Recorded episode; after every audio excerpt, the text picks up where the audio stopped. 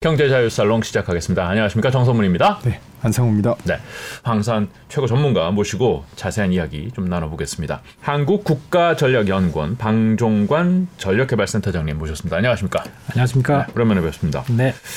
어, 이제 전쟁이 두 개가 동시에 진행되고 있는데 어, 방산 시장 자체가 커지고 있는 게 좀 잡히나요? 그렇죠. 어, 전쟁과 방위 산업 이건 왜 이렇게 연관될 수밖에 없느냐 하면은 네. 방위 산업이 기본적으로 무기를 생산하는 산업이지 않습니까? 음. 그러면 무기는 누가 구입합니까? 정부가 구입합니다. 그러면 정부는 무슨 돈으로 구입합니까? 국가 예산으로 구입하죠. 그죠. 국방 예산이죠. 네. 최근에 데이터 어, 공개된 게 있는데요. 2023년도 2023년도 국방 예산이 2022년 대비 얼마나 증가했느냐 세계적으로 다 데이터를 내봤습니다. 전 세계 다 아, 합쳐서. 예, 영국의 이제 어, 전략 국가 전략 연구 국제 국, 국가 전략 연구원에서 데이터를 내봤는데요. 네. 거기 보면은 2조 2천억 달러로 나와 있습니다. 2조 2천억 달러. 이- 증가분이요? 아닙니다. 총, 총 액이? 총액이 달러, 달러. 달러 2조 2천억 달러. 네. 예. 그런데 에, 요게 1990년대 기준으로 보면 두 배가 더 넘게 증가했고요. 네. 1990년대 기준으로 보면은 그 전년도 대비해서는 9%가 증가한 것으로 국제 전략 문제 연구소에서 공개를 했습니다. 그런데 우리나라의 국방 예산은 2022년도, 2023년도 그 전년 대비 각각 얼마나 증가했을까요? 4%밖에 증가를 안 했습니다. 그러니까 분단 국가인 우리나라가 국방 예산을 증가하는 그 비율보다 음. 세계 평균으로 따지면 더 두 배에 가까운 증가율이 음. 세계적으로 지금 국방 예산이 증가하고 있다는 겁니다. 음. 이야기는 뭐냐면은 결국은 무기를 살 수 있는 재원이 확장되고 있기 때문에 세계 방산 시장은 더 확장 커지고 그러면서 방위 산업이 주목받고 있는 거죠. 음. 특히 두 가지 측면에서 볼 수 있는데요. 지금 우크라이나 전쟁이 진행되고 있고 또 이스라엘 하마스 전쟁도 지금 진행되고 있지 않습니까? 전쟁을 보면서 아 전쟁이 과거의 일이거나 남의 일이 아니라 이제 우리의 일이 됐고 실질적으로 국가별로 특히 독립국 국가들이 많은 안보에 불안감을 가지고 있기 때문에 무기를 사서 일단 안보에 대비할 수밖에 없는 거죠. 거기다가 미중 전략 경쟁이 진행되고 있지 않습니까? 그렇죠. 그래서 불확실성이 더 증대된 거 국제 정세에 그런 면들이 결국은 점점 점점 더 어, 국방 예산의 증가 그것이 결국 방위 산업의 활성화, 시장의 확대 이런 식으로 연결되는 거죠. 음. 시장 이제 수요자들을 좀 생각해 봤을 때 네. 2조 2천억 달러면 이게 천 원, 환율 천 원씩만 쳐도 2천조가 넘잖아요. 어, 그렇죠. 그 어마어마한 돈인데 예. 사실 결국은 돈 많은 사람이 많이 사야지 이제 시장이 커지는 거잖아요. 누가 네. 많이 사나요, 이거를? 원래 뭐 미국이 많이 샀을 것 같은데 워낙 많이 네. 쓰는 나라니까. 네, 그렇죠. 네. 어, 뭐 미국을 미국의 자체적인 시장을 제외하면은 예, 중동이 사실은 큰 음, 아. 그 시장이었죠. 어, 우크라이나 전쟁이 발발하기 전까지는. 음, 그래서 지금 최근에 우리도 지금 수출한 사례를 보면 최근에 사우디아라비아의 그 천궁2 네. 지대공 미사일 네. 뭐 4조 3천억 원 정도의 에, 규모로 해서 수출이 됐지 않습니까? 뭐 팔았다면 줘예요. 예. 예, 그리고 어, 유럽 국가들이 뭐 라팔 전투기를 구입한다든가 이런 것들을 보면은 뭐 어, 몇조 또는 심지어는 뭐 10조 이상 넘어가는 그런 규모도 있습니다. 그래서 중동 국가들이 원래 가장 큰 그 저기 시장이었죠. 근데 지금은 이제 동유럽이 굉장히 음. 큰 시장으로 확장이 됐고 조금 중동 시장에 대해서 말씀이 나온 김에 조금 이제 변화가 있습니다. 뭐냐면은 과거에는 중동 시장은 무기를 단순히 구매하는 구매자의 수준이었습니다. 근데 그 중동 국가들 중에 에, 이스라엘이 유일하게 이제 자체 무기를 만들고 수출하는 국가였는데 최근에 아랍권에서 두 나라가 지금 자주 국방 쪽으로 움직이고 있는 나라가 있습니다. 아랍 에미레이트, UAE. UAE. 두 번째는 사우디아라비아입니다. 네. 그러니까 아랍에미레이트가 데이터를 좀 말씀드리면요. 1990년대부터 방위산업 전시회를 하면서 국가적으로 그 국영 방산 기업을 만들었는데 엣지 그룹이라고 합니다. EDGE. 네. 엣지 그룹이라고 그러는데 이 그룹에서 이미 소총과 장갑차 뭐그 미사일 같은 경우도 일부 생산해서 어. 유럽하고 같이 이제 공동 개발해서 만드는 거죠. 그래서 어. 심지어는 뭐 어, 독일의 저 튀르키에서 만든 무장형 드론에 장착해서 다른 나라에 수출하는 걸 지금 추진하고 있을 정도로 음. 꽤 그래도 1990년대부터 관심을 가지고 하고 있고 그러니까 두바이 그 에어쇼 같은 경우는 중동 최대 에어쇼입니다. 에어쇼면서 방산 전시회고 네. 그래서 어, UAE 아랍에미리트 같은 경우는 무기 수입이 지금 점점 줄어들어서 한 40%까지 다운이 됐습니다. 줄어들었고 자체 조달이 가능하다. 그렇습니다. 그래서 아. 수입이 줄어든 거죠. 자체 조달이 되니까. 예. 그리고 방산 수출도 아주 미미하지만 0.4% 음. 세계 방산 시장의 0.4%를 점유하고 있습니다. 그래서 그래도, 예. 심지어는 전체적으로 한 세계 방산 수출 순위로 한 20위권에서 왔다 갔다 할 정도로. 음. 그래서 꽤 오랜 투자가 성공을 거두고 있는 거네요. 그렇죠. 네. 이걸 보면서 사우디아라비아도 움직이기 시작했습니다. 사우디아라비아는 SAMI 그룹이라고 그러는데 SAMI라 그러는데요. 그러니까 Saudi Arabian Military Industry라는 국영 방산에서 국부 펀드로 만들었습니다. 거기 워낙 돈이 많으니까. 돈이 많으니까. 그래서 2022년부터 리야드 방산 전시회를 하고 있고 최근에 우리나라 국방장관도 거기 2월 달에 리야드 방산 전시회 갔었습니다. 아. 갔고 그래서 이 SAMI라는 그룹이 세계 100대 방산 기업의 70위권으로 진입을 했습니다. 그래서 어, 지금 중동이 과거에는 일방적인 시장이었다면 네. 이제는 그 내에서도 아랍권에서도 아랍에미리트, 음. 사우디아라비아는 서서히 이제 자체적인 무기 개발을 통해서 서서히 자주 국방 쪽으로 나아가고 있다. 음. 해외 언론들도 그런 부분에 대해서 주목하고 있습니다. 아, 그래요. 뭐 우리 기업들이 뭐 앞서 있긴 하지만 뒤에서 이렇게 쫓아오는 그룹이 좀 생기면은 좀 긴장을 할 필요는 있겠네요. 그렇습니다. 그런 움직임을 잘 봐야 됩니다. 음, 예. 그렇다고 협력을 하면서 시너지를 낼 수도 있을 것 같기도 하고 견제를 할 필요도 있을 것 같기도 하고 맞습니다. 좀 그러네요. 예. 주- 중동 쪽에 우리가 또 무기를 계속 팔고 있으니까. 네. 근데 이제 전쟁이 진행 중인데 네. 사실 이스라엘과 하마스 간의 전쟁은 하, 그렇게 방산에 영향을 많이 줄 것 같다는 느낌은 좀 아니고 아, 이 아무래도 이제 전력의 차나 뭐 방산 물자를 구매할 수 있는 능력의 차가 너무나 격차가 크기 때문에 네. 아무래도 우크라이나 전쟁이 방산 산업에 영향을 더 많이 주는 거겠죠. 그렇죠. 이거는 이제 두 가지 측면에서 볼 수 있을 것 같습니다. 첫 번째는 전쟁이 과연 어디서 일어났느냐. 그러니까 유럽이라는 공간은 제2차 세계대전 이후에 한 번도 국경선을 변경하는 걸 목적으로 전면적인 재래식 전쟁이 없었습니다. 음, 처음으로 있었던 거죠. 제2차 세계대전 이후에. 그렇네요. 바이든 대통령이 그래서 제2차 세계대전 이후에 가장 큰 안보적인 측면에서 사건이라고 이야기했습니다. 우크라이나 전쟁이. 그러면서 동시에 이제 에, 미중 전략 경쟁, 거기 이제 러시아의 개입됨으로써 러시아와 미국의 전략 경쟁 이런 것들이 이제 형성되면서 신냉전 체제가 어, 그야말로 본격화되는 분기점으로서 우크라이나 전쟁이 있는 것이죠. 국제 정세 전반적으로 영향을 미친다는 이야기입니다. 반면에 중동의 이스라엘 하마스 전쟁은 지역 분쟁입니다. 그렇죠. 그 이스라엘 내에서 어, 이루어지는 것들이기 때문에 일단 성격 자체가 틀리다는 것. 두 번째는 규모도 틀리죠. 그렇죠. 예. 우크라이나 전쟁은 기본적으로 대규모 재래식 전쟁이죠. 어. 방산 물자를 소비하는 전쟁이죠. 그렇습니다. 엄청난 소모전이 지금 진행되고 있지 않습니까? 그 인명 손실도 지금 보면은 양측에서 다 합치면 50만, 60만 정도 되고 어, 러시아의 전차 아, 손실이 뭐 3천 대 이상 지금 이미 최소 3천 대 이상으로 통계가 나와 있거든요. 양측에서 전차 장갑차 다 어, 파괴된 거 다 합치면 만 대가 넘어갈 겁니다. 엄청난 에, 무기와 이런 것들이 손실이 되고 사용이 되고 있기 때문에 음. 전쟁의 규모 자체가 사실 비교가 안 되는 겁니다. 그래서 방산 시장의 영향도 결국은 우크라이나 전쟁이 훨씬 더 방위 산업에 영향도 클 수밖에 없다는 거죠. 음.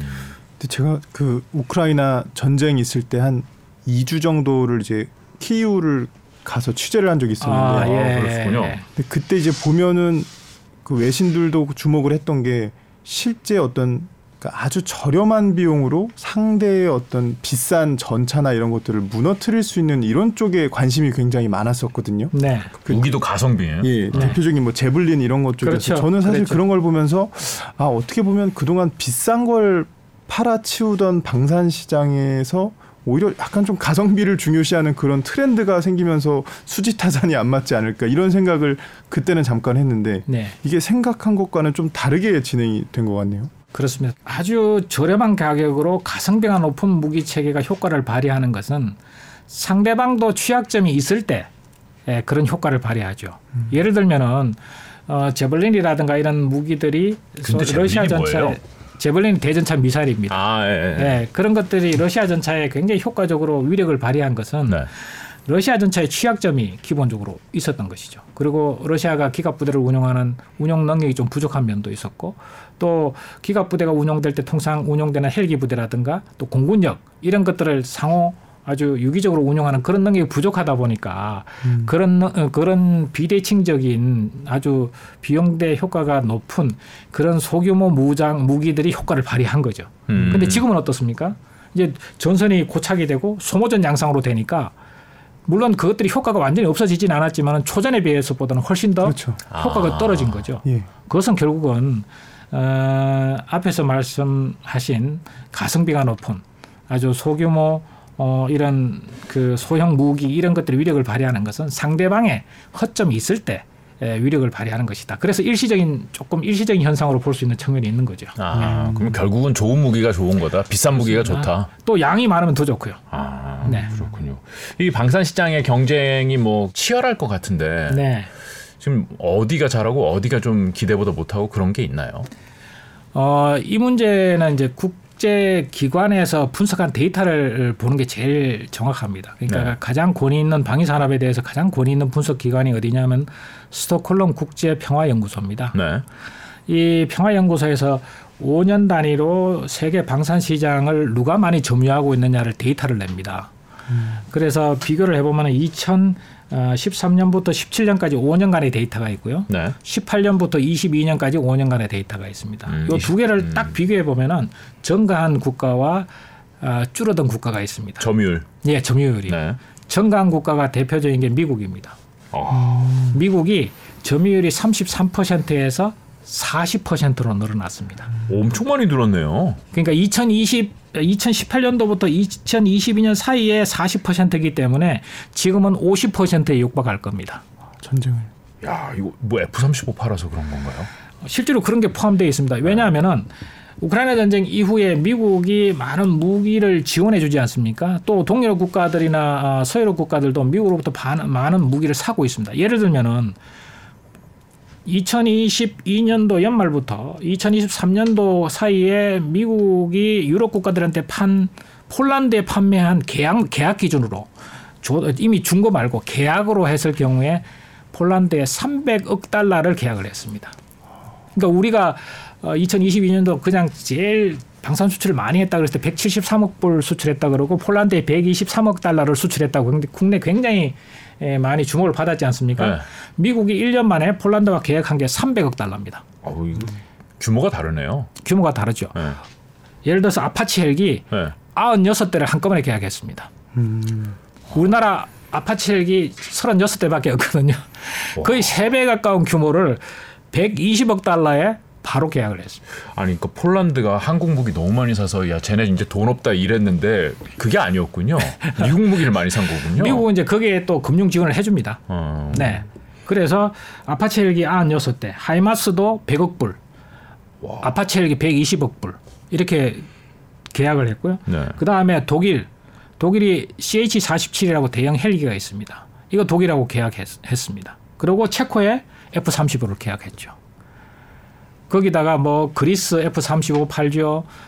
튀르키예 F-16 Viper 어, 성능 개량하고 또 추가적인 수량 팔죠. 이렇게 해서 미국이 그 어느 정도로 지금 음, 계약 규모가 증가했냐 하면은 월스트리트 저널에서 분석한 바에 따르면 어 2023년도 초부터 후반기까지 800억 달러 규모를 계약을 했는데 그것은 과거에 몇 년 전에 평균치보다 다섯 배가 높았다 이렇게 이야기합니다. 그럼 그렇게 계약이 다양하게 이루어지면 이제 이번 러시아 우크라이나 전쟁을 계기로 뜨는 무기도 있고 또 지는 무기도 있을 것 같은데 그렇죠. 그 어떤 것들이 좀 그러니까 이런 표현이 좀 그렇지만 예. 좀 주변에서 봤을 때 전쟁을 지켜본 주변 나라들이 네. 더 선호하는 어떤 무기는 어떤 건가요? 러시아는 시장 점유율이 22%에서 16%로 줄었습니다. 아. 네, 그런데 이번에 러시아 아, 러시아 우크라이나 전쟁에서 어, 러시아 무기 체계 굉장히 성능이 저열하다고 이제 그러니까요. 확인이 되지 않습니까? 시장 점유율 더 떨어질 겁니다. 음. 예, 그렇죠. 더 떨어져서 어, 2위를 했는데 아마 3위로 밀려날 겁니다. 그 윗부분을 아마 프랑스가 차지하고 어. 러시아는 더 밀려날 겁니다. 10% 미만으로 밀려날 수도 있습니다. 그 중국은 왜 여기에서 근데 갑자기 들어. 등장하나요? 등, 아. 중국은 자기네하고는 그렇게 관계가 직접적이진 않은데. 그런데 네. 잘 생각해 보시면 중국의 무기가 어디서 무기를 설계나 기술을 어디서 배웠습니까? 러시아 무기로 배운 거죠. 그러니까 중국제 무기는 따지고 들어가 보면은 러시아의 무기 설계 개념을 그대로 받아들였기 때문에 러시아 무기와 거의 비슷하다고 보면 됩니다. 음. 그 중국의 1호 항공모함도 사실은 우크라이나에 있던 소련 항공모함 그렇죠. 그대로 가져온 예, 거지. 그래서 어, 러시아의 무기 체계는 통상적으로 보면 이제 굉장히 신뢰도 이런 측면에서 많이 낮습니다. 예를 들어서 항공기 엔진 같은 경우도 서방 항공기 엔진이 예를 들어서 1만 시간을 쓸 수 있다. 음. 그러면 러시아의 그 에, 에, 항공기 엔진은 5천 시간밖에 못 씁니다. 뜨는 무기가 유형이 아니라 made in 뭐 China냐, made in Russia냐에 따라서 지고 그렇습니다. made in USA면 뜨고 이런 이런 관계인 거네요. 당연히 그런 면이 있죠. 예.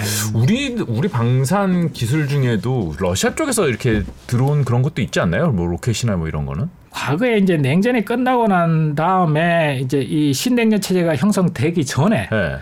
어, 그때는 세계 뭐 제일 세, globalization이 가장 화두가 됐을 때 네. 국제 무기 거래도 거의 제한이 없을 때 네. 미국은 단일 패권 국가고 이런 상태에서 90년대 러시아 무기를 도입했었습니다. 우리나라가 그랬죠. 전차, 네. 장갑차 다 도입했죠. 네. 대전차 미사일. 실제로 어, 전차 한 30여 대, 장갑차 한 70여 대 도입했습니다. 음. 그런데 도입해서 막상 운용해 보니까 부분적으로 뭐 성능이 괜찮은 면도 있었지만은 이게 러시아 무기체는 기본적으로 이게 정비라든가 이런 신뢰성 내구도 문제가 많이 문제가 있어서 장기간 정비해서 운용하기는 제한 사항들이 있습니다. 그래서 음. 현재는 뭐 지금 같으면 러시아 무기를 도입한다는 건 상상도 못 하지만 지금은 이제 뭐 훈련 부대나 이런 데 이제 대항군 부대용으로 해서 음. 에, 운영을 하고 있다고 보시면 되고요. 아, 우리는 그러면 이미 아 러시아 거는 우리 안 되겠다. 이거는 예전역에 판단이 됐었던 거군요. 그렇죠. 아. 예. 그런데 이제 우리가 무기 체계를 국산화하면서 또 무기를 연구 개발하면서 러시아 기술을 일부 참고한 것들은 분명히 있습니다. 아주 부분적으로, 음. 예, 아주 부분적으로 일부 기능이나 이런 부분들은 어, 어, 참고해서 어, 만든 그런 게 있습니다. 뭐 구체적으로 제가 말씀드리는 건 좀 언급하기는 그렇고요. 아. 그래서 어, 우크라이나 전쟁을 통해서 제가 러시아 전차가 굉장히 인기가 굉장히 지금 바닥을, 떨어졌다. 바닥으로 네. 떨어졌다 이렇게 네. 말씀드리지 않습니까? 여기서 이제 제가 말씀드리고 싶은 건 뭐냐면 전차라는 무기 체계 자체가 인기가 떨어진 건 아닙니다. 러시아 무, 전차만 인기가 떨어진 거죠. 왜냐하면은 러시아 전차는 기본적으로 어, 이게 질보다는 양을 중요시합니다. 그러니까 동일한 가격으로 러시아 전차 세대네 대 만들 돈으로 미국 전차는 한 대밖에 못 만듭니다. 워낙 그 성능의 차이가 있기 때문에. 네. 그러다 보니까 이게 뭐 화력이나 기동력은 괜찮은데 방호력이 떨어져서 아까 말씀 조금 전에 말씀하신 그 제블린 대전차 미사일에 굉장히 파괴가 쉽게 되고 이런 부분들이 이제 취약점이 드러나면서 인기가 떨어진 케이스에 해당되고요. 인기가 높아진 건 드론이죠. 최근에 나온 언론 분석에 보면은 우크라이나 전쟁에서 병사들이 전사하거나 뭐 부상을 당하는 그 데이터를 원인이 뭐냐를 분석해 보면은 통상 포병에 의해서 한 어, 저 사상자가 나오는 게 한 15%에서 한 16%. 근데 드론에 의한 게 10%에서 한 11%까지 예, 차지하고 있습니다. 거의 포병에 버금가는 수준까지 사상자를 발생시키는 주 수단이 드론이 되고 있다는 거죠. 음. 그리고 잘 기억해 보시면 처음에 우크라이나 전쟁 발발했을 때 처음에 주목받은 드론이 뭡니까? 바이락타르 TB2라 그래서 이게 드론이 무장된 드론이 날아가서 이게 폭탄이나 로켓을 떨어뜨려 가지고 어, 전차나 장갑차를 파괴하는 이런 식의 드론이 전쟁 초기에는 주목을 받았습니다. 네. 근데 이것들이 이제 지대공 무기나 이런 것도 격추가 되니까 그 다음에 주목을 받았던 무기가 뭐냐면은 스위치 블레이드라 그래서 자폭 드론이거든요. 음. 예, 미국에서 이제 줬습니다. 근데 이게 워낙 고가입니다. 한 발에 뭐 1억 원 이상 하니까 1억 원인데 갖다 박으면 박아서 자포간다고요? 끝나버, 네. 끝나버리는 겁니다. 거의 미사일이네요. 미사일이죠. 네. 소형 미사일이라고 보시면 됩니다. 네. 그런데 에, 전선은 넓어지고 소모전은 장기화되니까 그걸로 감당이 안 되는 겁니다. 그럼 지금 뭐 어떻게 합니까? 들어보셨지만은 어, P 아, FPV라 그래서 그걸 형태로 끼고 사람이 조종하는 소형 드론 있지 않습니까? 네, 게임용. 게임용 비슷한 거. 그게 이제 작, 작전 반경이 한 5km 정도 되는데요. 네. 그것들이 지금 전장에서 주 역할을 하고 있습니다. 거기에 뭘 답니까? 소형 유탄이라든가 또는 이게 폭발물을 달아서 전차나 장갑차를 부딪혀서 파괴하거나 사람 옆에 저 떨어뜨려. 부딪혀서 파괴하는 사람을 살상하는 이런 역할을 하는 거죠. 그 드론들이 한 달에 만 대 이상 운용되고 있다는 게 영국 그 만 대요? 만 대요. 와. 5천 대에서 만 대 정도 운용되고 있다. 그럼 그 정도면 드론이 병사를 대체할 수도 있겠네요. 대체한다기보다는 그렇다고 뭐 지금 러시아나 중국, 러시아나 우크라이나가 병력을 줄일 수는 입장은 아닌데 네, 네. 그것이 없으면은 굉장히 불리해지는 상황이 된 거죠.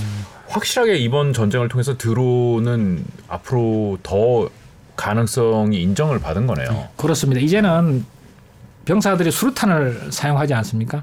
그 수류탄을 사용하는 것과 비슷하게 음, 드- 소형 드론을 운용해서 상대방을 공격할 수밖에 없다. 음, 그렇게 보면 됩니다. 그래서 러시, 지금 우크라이나 같은 경우는 뭐 1년에 100만 대 만들겠다 이야기하고 러시아는 3만 5천 대뭐 아? 이렇게 이야기합니다. 그 전부 이제 자폭 드론이죠. 어. 어, 소형 에, 자폭 드론인데 어, 이제는 병사들한테 드론은 그야말로 전장의 소총이나 수류탄 정도의 에, 그런 아주 보편화된 무기다 이렇게 볼 수 있습니다. 그럼 저희가 뭐 군대에 갔을 때 포병이 있듯이 이제는 드론병이 생길 수가 있겠네요. 드론 병이라기보다는 모든 병사가 드론을 운영하는 거죠. 아, 드론 개인- 전담 개인 병사가 화- 있는 게 아니라 개인 개인 화기처럼 화기로 그렇습니다. 어, 수류탄 뭐 전쟁 나면 몇 개씩 이렇게 맞습니다. 수급해 주듯이 예. 드론 몇 대 넣어. 예. 그리고 계속 보급해 줘야 되는 거죠. 계속 사용하니까. 음, 일회용이니까. 예, 그렇습니다. 음, 그때 키우 갔을 때도 드론을 보면 사람들이 이제 두려워하는 게 드론에서 폭발이 떨어질 수도 있지만 드론으로 정확한 좌표를 찍어줘서 미사일이 날라올 수도 있으니까 그렇습니다. 드론이 굉장히 무슨 전쟁에서 좀 이렇게 공포심을 유발하는 굉장히 큰 무기가 된 걸 제가 현장에서 느꼈었거든요. 네. 근데 저는 그게 이제 아, 저 드론으로 얼마나 하겠어 하고 그냥 일시적인 걸로 생각을 했는데 아예 판도가 바뀐 거네요. 그렇죠. 그 우크라이나 홈페이지에 보면은 이런 그 방금 앞에서 말씀드린 First Person View라 그래서 PFV FPV 드론이 있는데요. 그 한 개가 800달러로 나와 있습니다. 800달러. 100만 원. 100만 원. 네. 뭐 미사일이나 이런 거에 비하면 엄청 싼 거죠. 엄청 싼 거죠. 네. 네. 우리나라도 또 대형 뭐 정찰용 드론, 뭐 무장형 드론 이런 것들은 뭐 과거 몇 년 전부터 개발이 돼서 네. 이미 이제 배치 단계에 들어가 있습니다. 근데 이제 지금 우크라이나에서 운영되고 있는 소형 자폭 드론 개념에 그러니까 100만 원짜리 싼 거. 예, 뭐 100만 원짜리 조금 더 이제 비싼 거는 뭐 몇 천만 원짜리 네. 이런 수준의 자폭 드론은 아직까지 이제 야전 전투 부대에 배치된 게 없어서 음. 그 부분이 좀 아쉬운 면이 있습니다. 빨리 이제 그런 부분들을 어, 우크라이나 전쟁의 교훈을 반영해서 어, 빨리 야전 부대에 배치해서 그것이 전투력으로 연결될 수 있도록 음. 관심을 가져야 됩니다. 그 저는 조금 이제 이번 전쟁을 보면서 이제 주요 방산 기업들 입장에서는 네, 이렇게 드론이나 이런 아니면 다른 값싼 무기로 소모전을 지속할 수 있고 시가전에서 방어력을 높일 수가 있잖아요. 네. 그럼 이제 방산 기업들은 이걸 또 파괴할 수 있는 그런 무기를 좀 고민을 할 것 같은데 예. 그런 쪽으로는 좀 어떤 논의들이 좀 이루어지고 있나요? 이제 예를 들면은 모든 대형 플랫폼, 뭐 전차, 장갑차, 뭐 지대공 미사일, 또 레이더, 기동 이런 모든 플랫폼에는 이제는 안티 드론 그 시스템이 다 장착되기 시작했습니다. 그러니까 안티 드론이라는 게 드론을 방어하는 거죠. 그러니까 몇백억짜리 장비인데 이 뭐 100만 원짜리 드론에 당하면은 이거는 너무 네. 말이 안 되잖아요. 그렇죠. 그래서 이제 방어하는 수단은 이제 가장 초보적인 게 jamming입니다. 그러니까 드론이란 기본적으로 전파로 조정하지 않습니까? 그 전파에 방해를 줘서 그것이 정상적으로 표적에 이렇게 맞히지 못하도록 한다든가 중간에 날아가다 떨어지게 한다든가 이런 역할을 하는 게 이제 jamming인데 그 jamming을 할 수 있는 안티 드론 시스템을 지금 장착해 모든 플랫폼에 지금 장착이 되고 있습니다. 예, 그래서 조금 더 진화하면 이제 부대 단위로 그 드론을 격추한다든가 뭐 이런 것과 다, 다 이제 에, 보강이 될 겁니다. 그런데 현재로서는 아직까지는 안티 드론보다는 드론의 효과가 훨씬 더 어, 높은 상태라 그런- 이렇게 볼 수 있습니다. 그런 것들이 개발되기 시작한 지 얼마 되지 않았기 때문에 한계들이 분명히 있을 것 같은데요. 격차가 있는 거죠. 시간 격차가 있는. 드론을 만드는 건 너무나 쉽고 민수용으로도 너무 많이 만들어 봤기 때문에 가격도 그렇죠. 싸고 그렇지만은 그런 시스템을 개발하고 하는 거는 박자가 늦습니다. 늦, 네, 늦을 것 같네요. 사실 어 뭐 프랑스가 잘한다고 아까 말씀을 하셨는데 네. 프랑스는 뭘 잘하고 있는 건가요? 프랑스 사실은 굉장히 전통 있는 국가 중에 하나인데요. 왜냐하면은 우리가 60년 드골 대통령 있지 않습니까? 네. 드골 대통령이 항상 구- 외교 정책이 뭐냐면 안보에서의 자율성, 위대한 프랑스의 구현 이겁니다. 그래서 네. 프랑스가 독자적인 유럽에서 유럽 대륙에서 유일하게 핵무장 국가지 않습니까? 아 그렇죠. 그래서 방위 산업도 방위 산업도 굉장히 독자적으로 또 기본적으로 국가에서 어, 방위 산업 육성을 위해서 굉장히 많이 노력하고 있습니다. 예를 들면은 에, 영국이나 독일은 방산업체에 정부 지분이 없습니다. 음. 근데 프랑스는 방산업체의 정부 지분이 어떤 업체는 20%, 어떤 업체는 심지어는 100%까지 가지고 있습니다. 음. 그래서 어, 그 정부 지분을 가지고 육성해왔기 때문에 지금 다- 우크라이나 전쟁으로 방위 산업이 확 지금 시장이 커졌지 않습니까? 그 기회를 프랑스는 활용하고 있는 겁니다. 그래서 방산 시장에서 점유율이 굉장히 높아지고 있습니다. 음. 예를 들면은 정부가 드라이브를 건다는 건가요? 어, 기본적으로 독일이나 영국에서는 생산 라인을 막 줄여서 거의 네. 해체하다시피 했는데 그쵸. 프랑스는 생산 라인을 그대로 어느 정도 상당 부분 유지한 겁니다. 음. 그러니까 적응성이 있는 거죠. 거기다가 대표적인 사례를 한 가지만 들면요. 라팔 전투기 들어보셨죠? 네. 프랑스가 만든 라팔 전투기. 유럽에서 다 그 유로파이트를 공동 개발할 때 자기는 빠져나와서 독자적으로 만든 전투기가 라팔 전투기입니다. 음. 근데 이 라팔 전투기를 2000년도에 만들었는데 어, 크림반도 사태가 있기 전에는 어, 15년 동안 단 한 대도 안 팔렸습니다. 그러니까 프랑스 자체적으로 프랑스군만 운용하는 라팔 전투기였던 거죠. 음. 그런데 크림반도 사태 있고 나서 최근에 우크라이나 전쟁이 있었지 않습니까? 6, 7년 동안에 7개국에서 약 300대가 어. 계약이 오, 됐습니다. 많이 팔았네요. 그래서 손익분기점을 넘어갔고요. 음. 프랑스 방산 수출의 50%를 라팔이 담당하고 있습니다. 아. 그 유럽은 이미 2014년 크림반도 그 사태 때부터 조금씩 군축 그렇죠.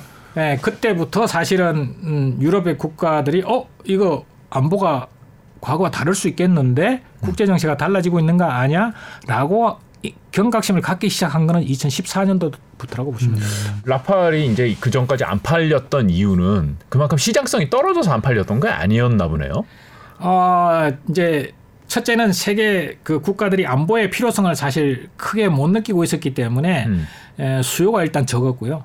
두 번째는 2014년도 15년도가 들어서면서 이제 시리아 지역에 내전이 있었지 않습니까? 그러면서 라팔이 참전했습니다. 거기에.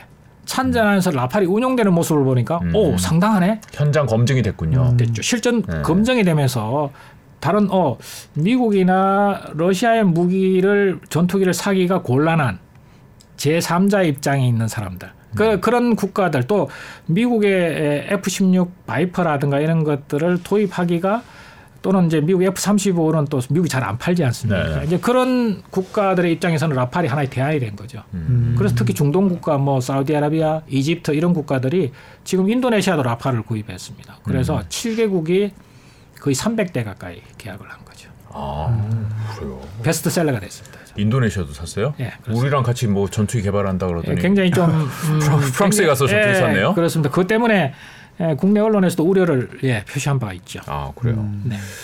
사실 전통적으로 아 독일이 제조업 잘하니까 독일이 군사 무기 같은 거 잘 만들 거야 이렇게 생각했는데 오히려 치고 올라와서 실속 있는 건 프랑스였군요. 예, 그렇습니다. 또 요즘에 이제 이 방산 시장과 관련해서 우리가 우리 기업들이 잘하고 있지만 네. 야, 일본도 제조업 강국이고 네. 일본도 그래도 기술 역량이 굉장히 있는데 일본은 사실 이 방산 시장에서 빠져 있는 존재였잖아요. 그렇죠. 예.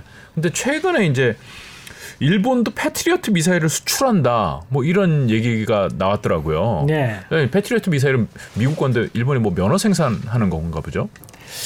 그 일본은 기본적으로 전범 국가지 않습니까? 네. 그래서 1967년도에 우리는 무기 수출을 안 하겠다고 선언한 게 있습니다. 네. 그게 뭐냐면 무기 수출 삼원칙이라 그러는데 공산권에 수출하지 않겠다. 음. 유엔 결의로 무기 수출이 금지된 국가에 수출하지 않겠다. 분쟁 가능성 있는 국가에 수출하지 않겠다.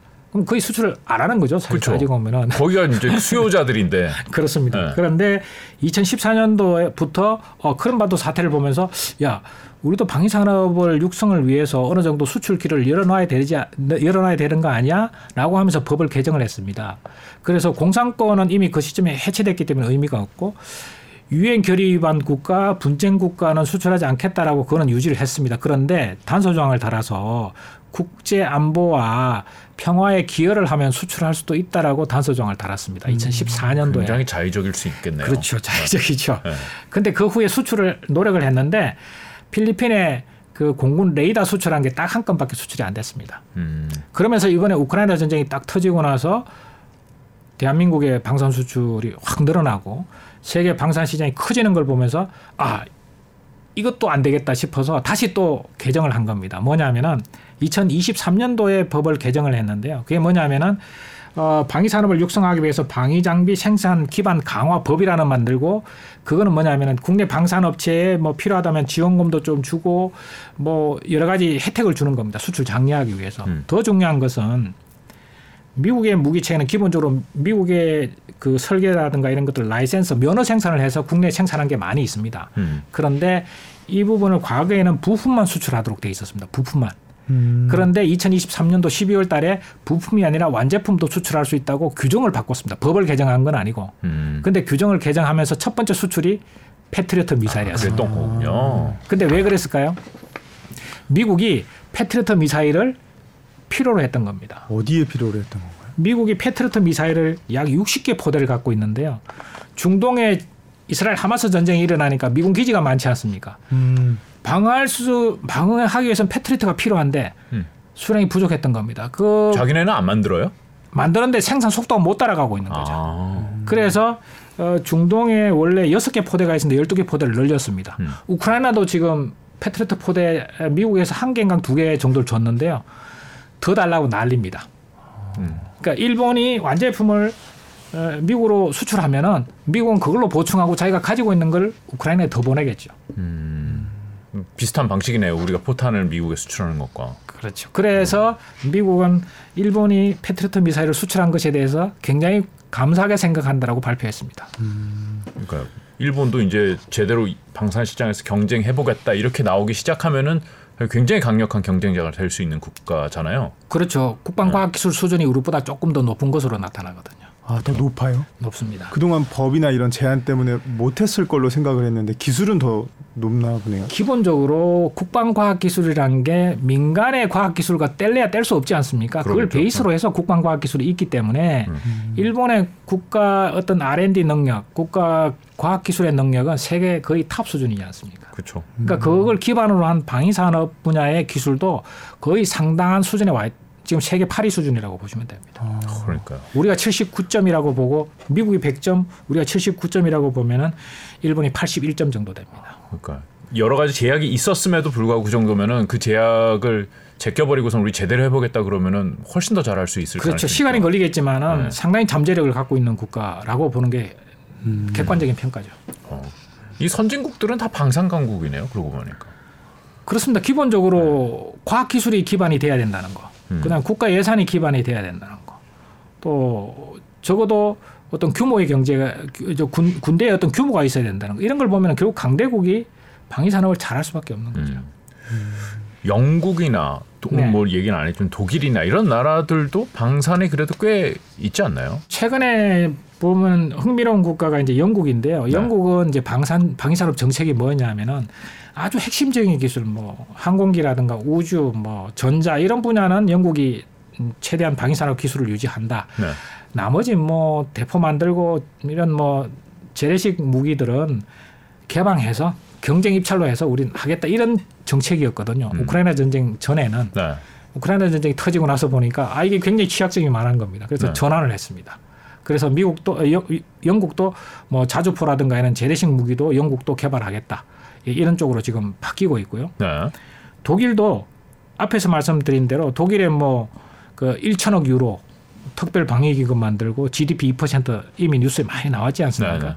최근에 나온 뉴스가 뭐냐면 우크라이나에 독일이- 독일이, 우크라이나 안에 영토 네. 안에 연간 400대 전차를 만들 수 있는 공장을 설립하고 싶다고 우크라이나의 의향을 밝혔습니다. 우크라이 우크라이나의 우크라이나는 입장에선 thank you인 거죠. Thank you죠. 네. 그래서 그것을 지금 우크라이나와 협의가 진행되고 있습니다. 그럼 그거를 그러니까 물론 그게 바로 지금의 전쟁에 투입되진 않겠지만 어떻게 보면은 외부에서 봤을 땐 참전 의사처럼 좀 들릴 수도 있을 것 같은데. 이제 여러 가지 목적이 있을 겁니다. 그 첫째는 이제 우크라이나를 지원한다는 명목이 있고 장기적으로 네. 두 번째는 동유럽 시장의 전차 시장을 독일이 석권하겠다라는 의도가 포함되어 있는 거죠. 와. 음. 근데 그 우크라이나 안에 지금 공장을 짓기 시작하면 그 러시아가 우크라이나 지금 서부 쪽은 네. 서부 쪽은 사실 전쟁의 피해가 별로 없습니다. 어. 네, 그런 지역에 만들겠다는 거죠. 그리고 그 라인메탈이라고 독일의 가장 그 뭐 전차 뭐 이런 만드는 회사의 대표적인 회사인데요. 라인메탈 CEO가 이렇게 이야기했습니다. 유럽 국가들이 K2 전차를 도입하면 안 된다. 왜? K2 전차 도입하면 F-35가 유럽에 진출함으로써 유럽의 전투기 시장이 굉장히 불리한 위치에 처한 것처럼 똑같은 현상이 발생한다. 음. 음. 그래서 유럽 국가들은 독일과 프랑스가 공동 개발하고 있는 전차를. 구매하는 게 맞거나 그걸 구매하거나 아니면 독일의 레오파드를 구매해야 된다. 이런 주장하고 있는 거죠. 그 전쟁을 어떻게 보면은 도와주기도 하지만 이용도 하고 있는 거네요. 국가 이익. 입장에서는 당연히 그렇죠. 음. 어, 영국, 프랑스도 우크라이나에 장갑차하고 뭐 저기 화포 생산 공장을 우크라이나에 설치하고 싶다고 국방 장관들이 가서 우크라이나와 협의한 사례가 식별되고 있습니다. 아, 작년 그래요? 그렇습니다. 어, 그러니까 우리만 지금 뭐 전쟁의 수혜를 입어서 무기 전혀 안 그렇습니다. 많이 팔 수 있는 기회가 생겼다. 우리가 빨리 만들 수 있어서 우리가 이 혜택을 다 먹는다. 뭐 이런 느낌은 아니군요. 곧 그 2022년도 후반의 일시적인 현상이고 지금은 유럽의 방산 정통적인 방산 강국 음. 프랑스, 독일, 영국이 서유럽 시장을 지키고 음. 동유럽 시장을 뺏기지 않기 위해서 다시 석권하기 위해서 엄청난 노력을 시작하고 있습니다. 아, 그래요. 그 부분을 주목해야 됩니다. 그럼 이제 올해 안으로 종전이 일어날 수도 있다 뭐 그런 예상도 있는데 네. 이게 종전이 되더라도 방산 경쟁은 계속 되겠네요. 그렇죠. 러시아가 갑자기 뭐 어, 외교 노선을 굉장히 공세적이 아니라 수세적으로 하고 뭐 유럽과 평화 협정을 체결하고 뭐 이런 식의 전면적인 태도 전환이 있지 않는다면은 발트 삼국은 뭐 3년 5년 이내에 러시아가 침공할 거라고 우려하고 있고요. 다음 순서는 발트 삼국 이어서 폴란드가 침공을 당할 것으로 우려하고 있고 그것이 결국은 독일과 프랑스 쪽으로 위협이 이전될 것으로 다 우려하고 있습니다. 그래서 종전이 되더라도 동유럽 국가들은 최대한 빠른 시간 내에 재무장을 지금 할 겁니다. 하고 있고. 그래서 제일 먼저 우선적으로 필요한 것이 뭐냐? 결국은 방공 무기라든가 또는 뭐, 어, 그 탄약, 포병 탄약 이런 부분들을 우선 채우고 있고 음. 유럽이 전체적으로 러시아의 위협에 대비할 수 있는 무기 체계를 완비할 수 있는 시점은 앞으로 적어도 10년까지 걸릴 수도 있다. 음. 이렇게 우려하고 있죠. 아무리 빨라도요. 빠르면은 뭐 5년, 길면은 10년 정도. 새로운 무기를 또 개발해야 되고 생산 그렇습니다. 공장을 세우고 하는 건 시간이 걸리니까 우리 방산 업체들이 뭐 굉장히 많은 수출도 하고 매출을 올리고 주가도 많이 올랐고 근데 이제까지는 유럽에 있는 그런 방산 기업들이 약간 준비를 못 하고 있다가 네. 예, 근데 그랬는데 이제 제대로 해보겠다고 뛰어나오고 있는 상황이면은 뭐 지난 이제 몇 년간 우리 방산 업체들이 굉장히 좋은 성과를 올렸지만 이게 경쟁자들이 좀 방심한 틈을 타서 우리가 이 승기를 잡을 수 있는 이런 경쟁이 계속 이어지지는 않을 수도 있겠다라는 생각이 좀 드네요.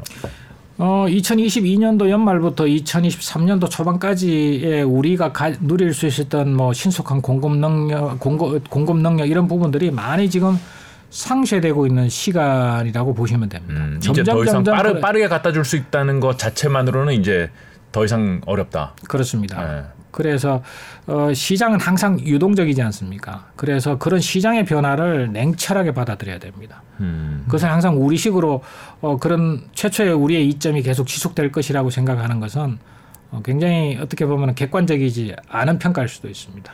네, 그런 친구들이 정말 지금 나타나고 있습니다. 지금 전체적으로 보면은 어, 앞에서 말씀드린 대로 미국의 어떤 그 국제 방산 시장에서 위상은 아주 높아지고 있고 어, 유럽 국가들도 지금 다시 방위 산업을 부흥을 하고 있고 또 중동 국가들 중에 일부는 지금 자주 국방을 하겠다고 나서고 있고 그래서 지금 전체적으로 세계 방산 시장 굉장히 변곡점에 있다고 보시면 됩니다. 음. 그래서 앞으로 이런 변곡점이 이제 새로운 질서를 만들 텐데 그 질서를 형성하기 시간까지 한 2, 3년 길면 5년 정도가 될 겁니다.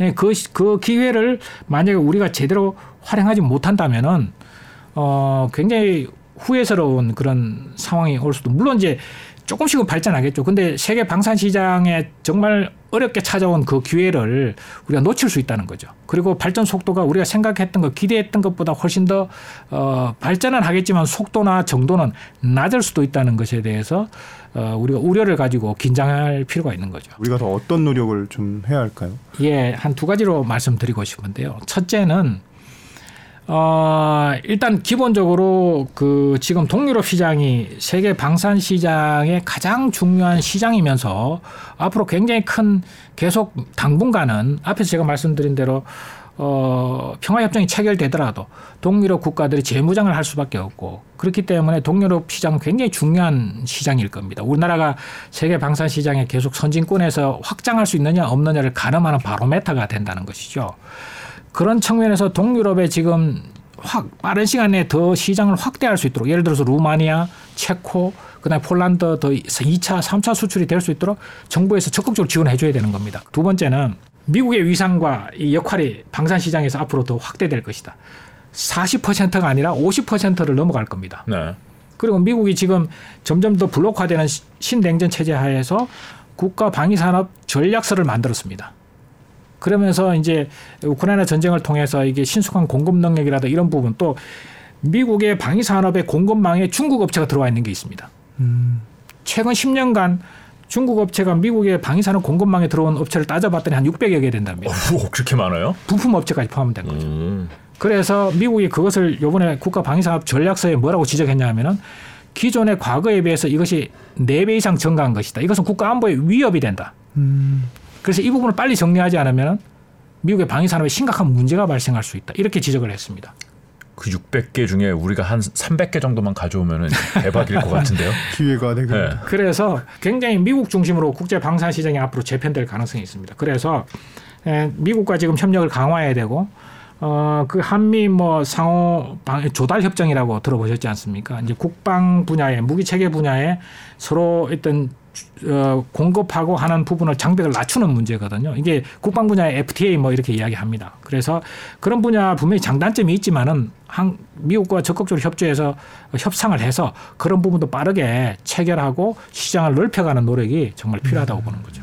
방산 관련 뉴스를 볼 때마다 뭐 어떤 기업이 뭐 어디에 얼마를 수출한다, 계약했다, 뭐 이건 단위가 뭐 기본 몇 천억 조 단위가 넘어가니까 야 이- 대단하구나 대한민국 기업들 이런 뉴스를 이제 지난 몇 년간 봐왔는데 좀 오늘 말씀을 들으니까 아 우리가 첫 기회는 잘 살렸는데 이 기회를 계속 이제 가지고 오려면은 아 여기서 그치면 안 되겠구나 하던 대로 계속 해서는 좀 어려울 수 있겠구나라는 생각이 좀 드는군요. 예. 방위 산업의 전반적인 상황에 대해서 세계 시장 현황에 대해서 오늘 말씀 잘 들어봤습니다. 고맙습니다. 감사합니다.